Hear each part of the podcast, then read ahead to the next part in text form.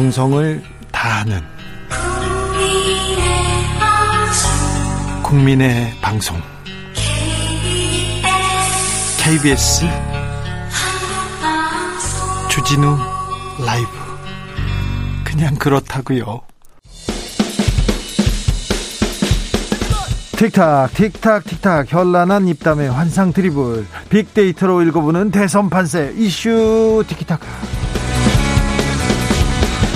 자 머리부터 발끝까지 핫이슈 더 뜨겁게 이야기 나눠보겠습니다. 정코너 최진봉 성공회대 교수 어서 오세요. 예 안녕하십니까. 최진봉입니다. 반갑습니다. 홍코너 빅데이터 전문가입니다. 전민기 한국인사이트 연구소 팀장 어서 오세요. 네 반갑습니다. 전민기입니다. 네, 지난 시간 아주 뜨거웠습니다. 오, 이번 시간은 더 뜨거워질 것이 분명합니다. 자 아, 이 지난주에 음. 지난 주말부터 가장 뜨거웠던 이슈 중에 하나는 적폐청산이라는 단어였어요. 네. 어땠습니까? 그 최근에 나온 이슈 중에서 사실은 언론 보도나 이런 거에 비해서 국민들이 사실은 가장 주목한 단어는 이 적폐 청산이었던 거예요. 그러니까요. 네, 2만 4천 건 정도가 일주일 만에 언급이 됐고요.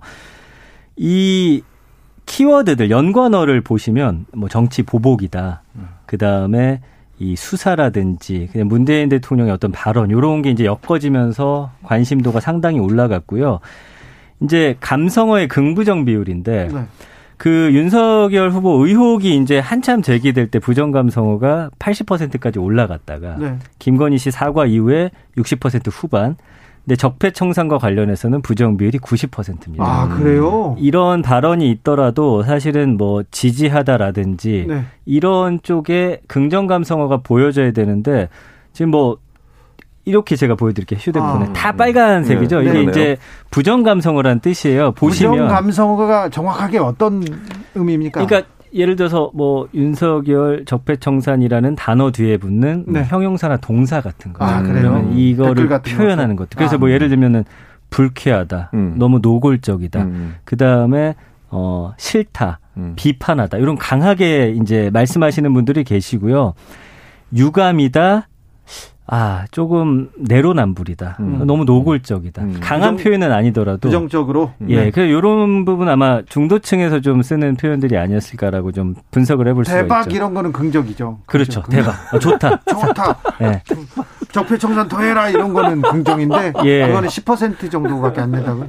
그게 이제 또 중립 감성어가 있습니다. 긍부정으로 나눌 수 없는 게. 네. 그래서 이 긍정 자체는 한 7%밖에 안 된다. 네. 예. 중립이 헐 이거는 어떤? 아, 뭐, 뭐, 그런 거 이제 나눌 수 없는 것들. 그래요. 네. 아니 헐 그건 좋아서 윤석열 헐 그게 너무 좋아요는 아, 아니잖아요. 뭐 좋을 수도 있고 나쁠 수도 있는 거는 이제 좀 중립적으로 제외가 돼야죠. 적폐청산이라는 단어가 네. 이 키워드가 네. 굉장히 선거의 막판에 영향을 미치고 있습니다. 미치고 있죠. 왜냐하면 적폐청산 문재인 정부 적폐청산 하시겠습니까? 이렇게 물어봤잖아요. 네. 해야죠, 해야죠, 당연하죠. 뭐 이렇게 세 번 얘기한 건데. 건데 그게 결국 문재인 정부가 적폐 정부라고 하는 것을 이미지화한 거의 문제라고 첫째는 보고 왜냐하면 특별히 문재인 정부가 적폐가 있다는 게 드러난 게 없고 또 그 다음 날 그 말을 한 다음 날 문, 어, 윤석열 후보한테 기자가 물어봤어요. 문재인 정부의 적폐가 뭐냐고. 그랬더니 대, 답변을 회피했어요. 네. 그러니까 뭔가 드러난 것도 없는데 적폐 정부라고 하고 적폐 정부를 청산하기 수사를 하겠다. 이 말은 사정 정국을 만들고 정치 보복을 하겠다고 읽힐 수 있는 부분이에요. 그러니까 본인이 의도하고 있든 안 했든 간에 국민들이 볼 때는 정치 보복이란 프레임으로 생길 수밖에 없고 그걸 받아서 민주당이 공격을 하는 거잖아요. 근데 문제는 뭐냐면 중도 진영이나 저는 보수 진영의 약간 합리적인 분들은요. 대통령 후보라는 분이 뭔가 보복하는 듯한 발언을 하는 것 자체를 싫어해요. 그리고 대선이 끝나고 나면 사실은 화합하고 네. 하나가 돼야 되는 거잖아요. 네. 뭐 반대편에 있는 사람이든 50대 50이라 하더라도 그래도 국민의 대통령이 돼야죠. 그렇죠. 그리고 이제 그걸 화합하겠다는 의도로 나가는 것이 국민들이 기대하는 거예요. 미래지향적이니. 근데 이런 발언을 함으로써 대통령 후보에 대한 반감이 더 커질 수밖에 없다. 그게 여론조사에도 반영될 수 있다고 봅니다. 네. 저는. 어, 지난주 우리 이슈 티키타카에서 음. 본그 음. 청취자들이 최진봉 교수님 처음으로 교수님 같았습니다. 그런 얘기 많았어요. 네. 그 전에 방송인. 네, 그래요. 네. 래퍼 막 그러다가. 아, 네. 저랑 많이 하셔야겠는데. 그렇죠. 네. 원래 원래 모습을 찾기 위해서. 여기서 네. 한 걸음 더 가보겠습니다. 예. 교수님. 예. 근데 아, 적폐청산, 적폐청산 이런 음, 얘기를 음, 하면 음. 사실이든 아니든 그 프레임화 될 수도 있지 않습니까? 그렇죠. 그게 이번에는 잘 안 먹히나요? 왜냐면 그게 뭔가 있었으면 먹힐 거예요. 예를 들어서 음. 게이트라든지 보통 이제 정부 말 정권 말기가 되면 뭐 친인척 관련된 그렇죠, 사건이 그렇죠. 터지거나 아니면 뭐 측근 관련된 비리가 있거나 이래 가지고 환멸이 있죠. 그렇죠. 그러면 그게 먹히죠. 근데 지금 그게 전혀 없잖아요. 그리고 심지어는 현재 문재인 대통령에 대한 국정 어, 운영에 대한 지지율 보세요. 40% 거의 상, 항상 위에 있습니다. 오히려 또 좀 상승세. 올라갔어요. 예. 예.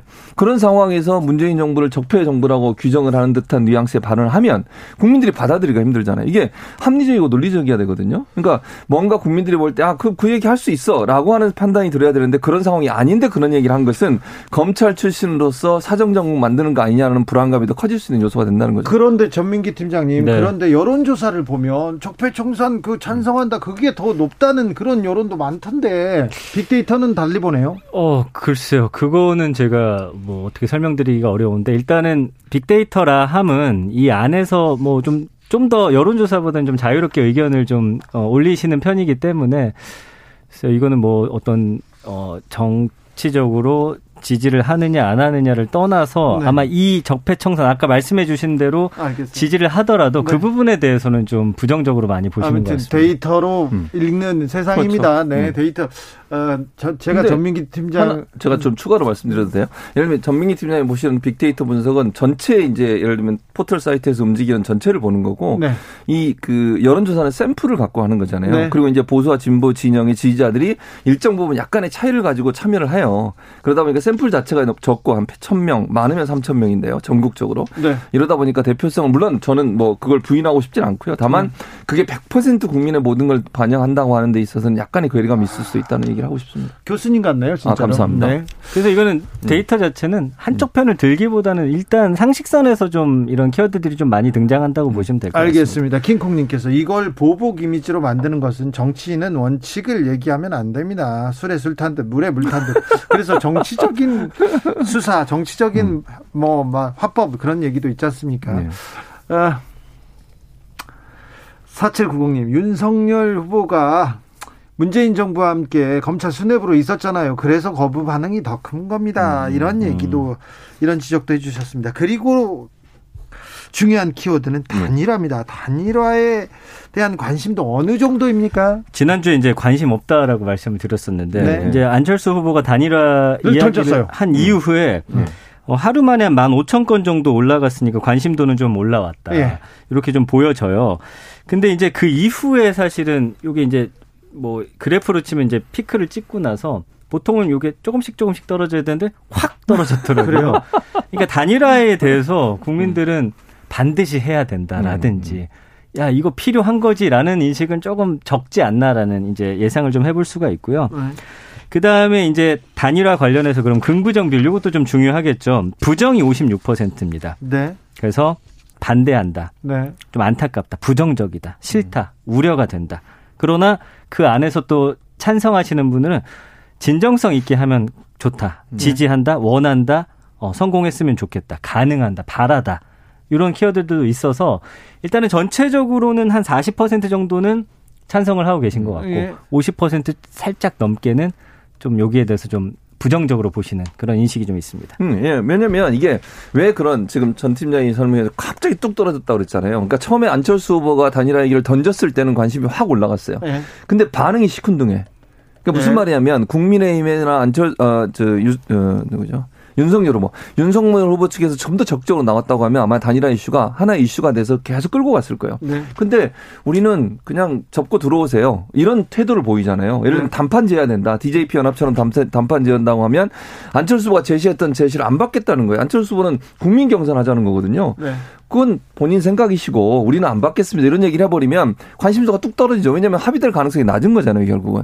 그러니까 단일화에 대해서 너무 입장이 다르니까 국민들 볼 때는 이거 어렵겠네 라고 하는 생각이 커지고 그렇게 되면 단일화가 대선에서 크게 이슈가 되지 않겠구나 하는 생각을 하다 보니까 별로 관심을 안 갖게 되는 요소가 되지 않나는 생각이 들고 부정이 높, 높다고 말씀하셨잖아요. 저는 개인적으로 이 분석을 부정이 높다고 하는 건 단일화가 야합처럼 느껴질 수 있다는 거예요. 예를 들면 막판에 서로가 필요해서 하긴 하지만 안철수 후보 입장에서 정말 정권 정권 어 뭐야 교체라는 명분보다 본인이 뭔가 단일화를 통해서 얻으려고 하는 거 아닌가 지지율 떨어지니까 어, 이런 당연히 뭘 얻겠지 얻어야죠. 이제 그런 것들이 국민들이 볼 때는 좋게 보이지 않는다는 거죠. 정치 압이 아닌가 이런 비판이 올 수 있어서 그런 네. 부분 때문에 좀 부정적 여론이 높지 않나 하는 생각이 듭니다. 그리고 이제 이 안철수 후보가 이 이야기를 했잖아요. 그 전까지만 하더라도 안 그, 한다 안 한다 했죠. 예, 그리고 안철수 후보의 긍부정 비율이 진짜 정치인으로서는 이례 의례적으로 5대 5 정도 됐거든요. 그래. 근데 오히려 지금 37대 63 정도로 부정이 좀 더 올라갔고요. 단일화 이후에 발언 이후에요? 예, 예, 예. 그리고 그거는 이제 물론 안철수 후보에 대한 부정적인 감정도 있겠지만 단일화 자체를 좀 그렇게 보시는 분들이 계신 것 같고 그럼 단일화의 주체를 어, 안철수 플러스 단일하냐, 윤석열 플러스 단일하냐, 이렇게 좀 구별해서 넣었을 때는 안철수 후보 플러스 단일화가 부정 감성이 좀 더 낮게 나타나더라. 음, 음. 예, 요 부분까지 좀 말씀드릴 수 있겠습니다. 알겠습니다. 아, 네. 깊이 읽어봤습니다. 6908님께서 국민은 누가 이기든 보복보다는 화합하는 대통령을 원합니다. 이렇게 맞습니다. 얘기합니다. 음. 고재성님께서 문재인 정부가 적폐 청산을 제대로 못해서 역공당한 것 같습니다. 최저임금 목표 달성 안 됐고요. 공공기관부터 시작해서 비정규직 제대로 공약이 안 되고 그러니까 국민의힘에서 왜 적폐 청산을 못했냐고 우리가 청산하겠다는 거죠 이렇게 창의적으로 읽어, 읽어주셨습니다. 지난주에는요 우리 그 방송 이후에 네. 주말에 가장 뜨거웠던 이슈는 아무래도 구두발 사진이었던 것 같습니다. 그러, 그러자마자 국민의힘에서 또 식당 흡연 사진 이렇게 잇따라 공개 공개하면서 맞불을 놓았는데 어, 이두 사건은 어떻게 이렇게 반응했습니까? 자 구두발과 이 흡연 사진 요 언급량 자체는 거의 비슷합니다. 진짜로요? 만, 네, 만 육천 건과 만 팔천 건 오히려 음. 좀 흡연 관련한 음. 거기가 언급량이 좀 더 높고요. 어 그래요? 부정도 이 흡연이 한, 음, 7, 어, 10% 정도 높습니다. 음. 그러니까 구두 관련해서가 73%, 뭐, 뿔나다, 유감이다, 민폐다, 더럽다, 잘못됐다, 진상이다. 음. 흡연과 관련해서는 잘못됐다, 어, 이거 진짜 분노한다, 음. 뭐, 급발진하다, 뭐, 이런 음. 단어가 있는데, 이런 그 세심한 키워드로 갈수록 데이터상에서 그 민주당 쪽에 좀 더 잣대가 늘 높게 해서 부정비율이 아. 높게 나타나는 거는 사실입니다. 그래서 지금 국민들은 어쨌든 두 개 다 좋지 않게 반응하고 있는데 그 어떤 사실이 밝혀졌음에도 불구하고 좀 흡연 쪽이 조금 더 비율이 어, 안 좋게 가져가고 이거 있다. 참좀 의외라고 생각하는 분들이 좀 있을 것 같네요. 그러니까 이제 전민기 팀장이 부연 설명을 해주셨잖아요. 그러니까 진보 진영이나 진보 정치인에 대해서 갖고 있는 이 도덕적 기준이 훨씬 높다는 얘기를 하는 네. 거죠. 그러다 보니까 그 기준을 못 미치면 결국은 그게 더 실망감을 크게 주는 거죠. 그러니까 보수 진영이 있는 정치인의 어, 기대하고 있는 어떤 도덕적 기준하고 진보 진영에 있는 정치인에게 도, 어, 기, 보이고 있는 어떤 도덕적 기준 자체가 다르다고 하는 부분이 일정으로 작용됐다고 보여지고요. 음. 이제 그 식당 흡연 사건 같은 경우는 처음에 이 사진이 터졌을 때는 언급량이 많았을 거로 저도 봐요. 전민기 팀이 네. 말씀하신 거죠. 근데 이제 그게 논란이 좀 됐던 것은 8년 전 사진이었고 그 당시에 옆자리에 있는 분도 담배, 같이 담배를 피고 계셨거든요. 그래서 지금에 눌러보면 정말 잘못됐죠. 그리고 가능하면 공공장소와 실내에서 담배 안 피는 게 좋다고 저는 생각해요. 그리고 계도 기간이라 하더라도 계도 기간이어도 지켜주는 게 좋고요. 법적으로는 불법이 아니더라도. 근데 그 당시에 옆에 좌석이 없, 이 민주당 해명을 보면 옆에 좌석이 아무도 없었고 자기 팀만 있었는데 옆에 분도 함께 맞담배를 피웠다라고 얘기를 하니까 그게 그 당시에 통용되는 어떤 그 상황이었다고 하면 예. 이해되는 부분도 어느 정도 있을 거라고 생각해요. 네네. 그래서 이런 부분들이 얼마나 잘 전달되느냐가 결국은 이거 이런 여론에 영향을 주는 요소로 작용할 수 있다고 저는 봅니다. 아, 구두발 사진하고 식당 음. 흡연 사진이 비슷하게 부정도도 음. 비슷했다. 오, 네. 좀 놀랍습니다. 음. 대선 자체에 음. 피로감을 느끼는 분들도 맞아요. 좀 많은 것 같아요. 투표 안 하겠다는 음, 음, 사람들도 네. 많이 봤어요. 네.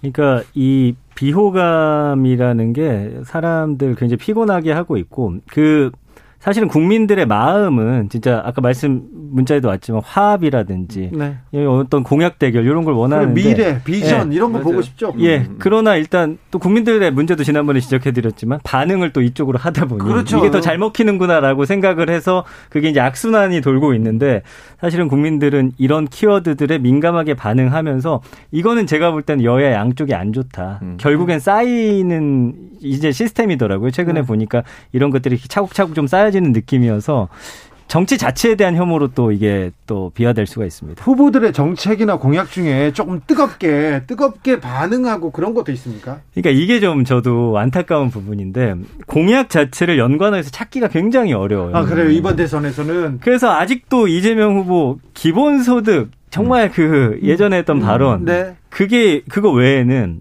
다른 게 뭐 공약에 대해서 여러분 알고 계십니까? 아. 잘 모르시죠. 거의 요즘 뭐 비슷하지 않나요? 뭐 약간 요런 느낌. 좀 안타깝네요. 예. 네. 근데 저는 이제 그런 부분에 시간이 없지만 짧게 말씀드리면 언론의 역할도 중요하다고 생각해요. 그렇죠. 왜냐하면 언론이 자꾸 그런 아까 자극적인 내용들 있잖아요. 이런 내용만 계속 보도를 해요. 따라가면서.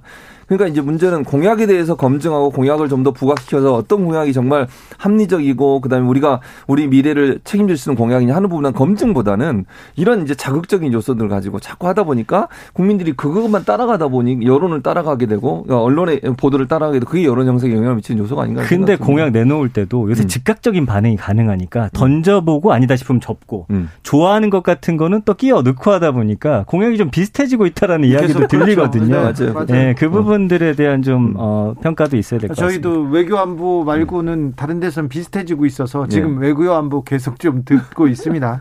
토니 민님께서 진영 논리가 문제입니다. 국민이 갈라져 있어요. 이렇게 얘기합니다. 음. 트럼프 전후에 미국 사회도 갈라져 있고 그렇죠.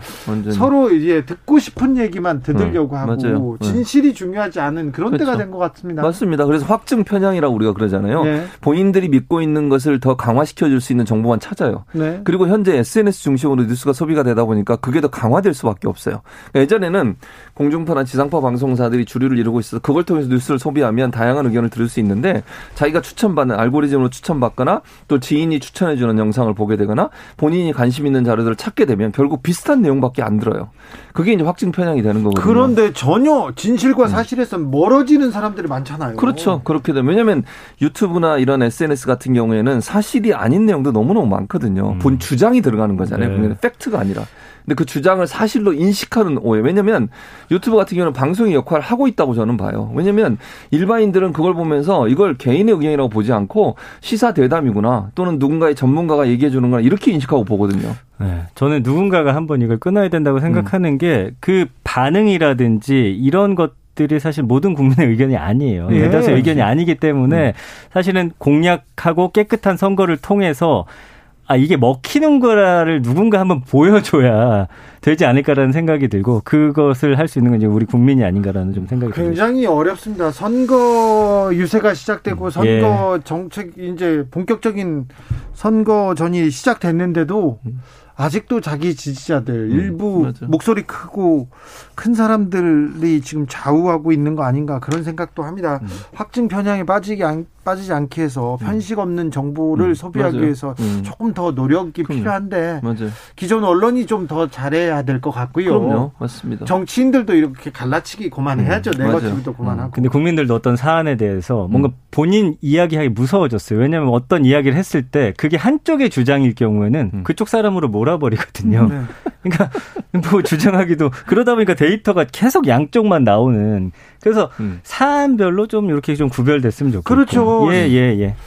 경우에 따라서 다를 수도 있고 음. 경우에 따라서 이 후보가 맞을 수도 있고 저 후보가 맞을 수 수도. 있는데 네. 근데 맞아요. 전체적으로는 뭐, 뭐 이렇게 누군가를 지지하더라도 음. 사안별로는 조금 차이가 있을 수 있거든요. 그게 그렇죠. 좀 용인되는 사회 그리고 그런 데이터가 많이 나와야지만 진정 국민이 원하는 키워드 정책이 뭔지가 나올 수 있습니다. 점점 말을 못 합니다. 점점 그러니까. 말 어떤 얘기를 하지 않습니까? 음. 그러면 뒷조사해 가지고 이렇게 어, 뒷조사해 가지고 건물 몇 채 있는데 이런 기사가 네. 바로 나오죠. 나오잖아요. 그러니까 저도 방송에서 데이터 나온 게 어떨 때는 사실 민주당의 이야기일 수 있고 어떨 땐 국민의힘 이야기일 수 있거든요. 그때마다 사실은 공격을 받는 경우가 있어요. 양쪽으로부터. 그거 저도 당연히 네. 그, 예, 부담스럽죠. 예. 5915님 정책 공약은 무슨 해도 듣지도 않으면서 무슨 그냥 무관심이 얘기. 오경성님 환경 관련한 후세를 위한 정책 너무 없어요. 지구는 죽어가고 있는데 말이죠. 음. 기후 위기, 환경 변화 예 고민해야 될 거 아닙니까? 이효정님께서 국민은 항상 갈라져 있었어요. 왜냐하면 선조 때부터 그랬거든요. 음. 중요한 건 후보의 공약을 보고 대통령이 될 만한 사람을 보는 눈이 있어야 됩니다. 그럼요. 국민이 깨어 있어야 됩니다. 맞아요. 국민이 판단해 왔어요. 맞습니다. 이번 선거로 이런 국민들도 이렇게 통합되길 빌어봅니다. 최지문 교수님, 전민기 팀장 감사합니다. 고맙습니다. 고맙습니다. 자, 저는 여기서 인사드리겠습니다. 오늘의 돌발 퀴즈 정답은 쇼코비치였고요.